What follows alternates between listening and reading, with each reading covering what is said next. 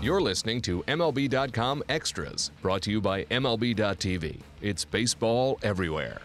Time to talk a little Pirates baseball this week. I'm Dave Raymond with Adam Berry. And, uh, you know, Adam, at, at, this time last year, one of the biggest stories for the Pirates was you know, Pedro Alvarez. He didn't come to minicamp and work on first base. They were trying to make that transition. Uh, what about this year? You have John uh, John Jaso, Josh Bell, maybe their future first baseman. Uh, what can you tell us about those two? Yeah, last year Pedro Alvarez uh, famously did not show up to minicamp, even though the Pirates certainly would have liked to have seen him there working out at first base where he was going to play uh, and sort of try to learn that position in spring training and on into the regular season. And since uh, time sort of reflects back on that, we saw that Alvarez struggled at the position. You wondered if maybe he could have used more work. Um, and this season, the Pirates are doing the same thing with John Jaso, trying to help him learn first base. So I think they were really encouraged to see him uh, show up this week at minicamp down at Pirate City. He's put in a lot of work uh, on his own. He's put in a lot of work with Kevin Young, a special assistant front office. Um, and he's looked like a catcher trying to learn first base, but he's looked pretty good at times. Um, obviously, pretty athletic enough to handle the position. And he's been working out a lot with Josh Bell, who is also uh, still trying to learn that season as he gets, or learn that position as he gets closer to the majors. Um, he has put in even more time actually with Kevin Young. Uh, I saw him just earlier today on Thursday working out on a backfield, just one on one with Young, going through some stuff. Um, and even throughout the course of this week, you could see some gradual improvement. So I think it's a good sign that they were here first of all, and that they were willing to put in put in that kind of work. Okay. Meanwhile, uh, Adam, the, the Pirates have, have signed Daniel Bard. Um, he's he's a fascinating story. I mean, a, a, an interesting career path. Uh, tell us a little bit about him and how he fits into the picture. Yeah, the Pirates signed Daniel Bard to a straight minor league deal. Uh, we found out earlier this week when we showed up at Pirate City and Daniel Bard was sitting in the clubhouse.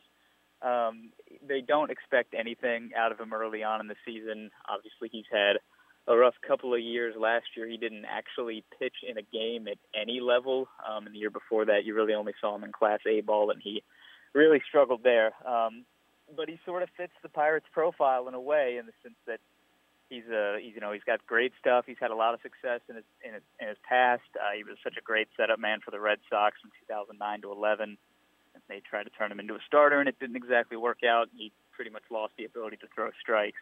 Um, but you know he could help the team out later on in the year. Uh, that's why they just signed him to a straight minor league deal. Didn't want to invite him to spring training, put too much pressure or anything like that. So I'll be I'll be curious to watch him as he goes on and works with Ray Searage. I know uh, the Pirates pitching coach already had video from Bard's past that he was looking out, which I mean Searage has done such great work with guys by just sort of picking out the finer points of their delivery and emphasizing what they should do as opposed to what they shouldn't do. So it's a big project for Searage, um, but I think Bard is pretty excited to work with him.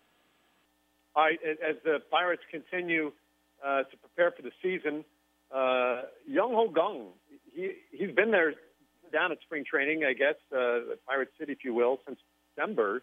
What are you hearing about his his recovery from injury, and, and what what what he has he been up to lately? Well, a lot of the guys from uh, you know the, the big league club and some of the top prospects showed up at Pirate City this week to work out and go through their drills and routines and check in on their health and everything. Jung Ho Kang has basically been there since the start of December uh, as he's working his way back from those awful knee injuries that we saw him sustain in September. Um, he's looked good. We didn't see him do a whole lot. He was doing some jogging, uh, playing catch, stuff like that. He told us in English because his interpreter uh, was not present for mini camp that he's been doing some upper body lifting, um, just running and throwing, playing catch like that, stuff like that. Hasn't really hit or fielded uh, much yet, but that that should come in time. And I think probably the most encouraging thing Pirates fans might have heard out of the entire mini camp was when we asked Jung Ho if he'd be ready for opening day, and he said in English with kind of a smile on his face, maybe.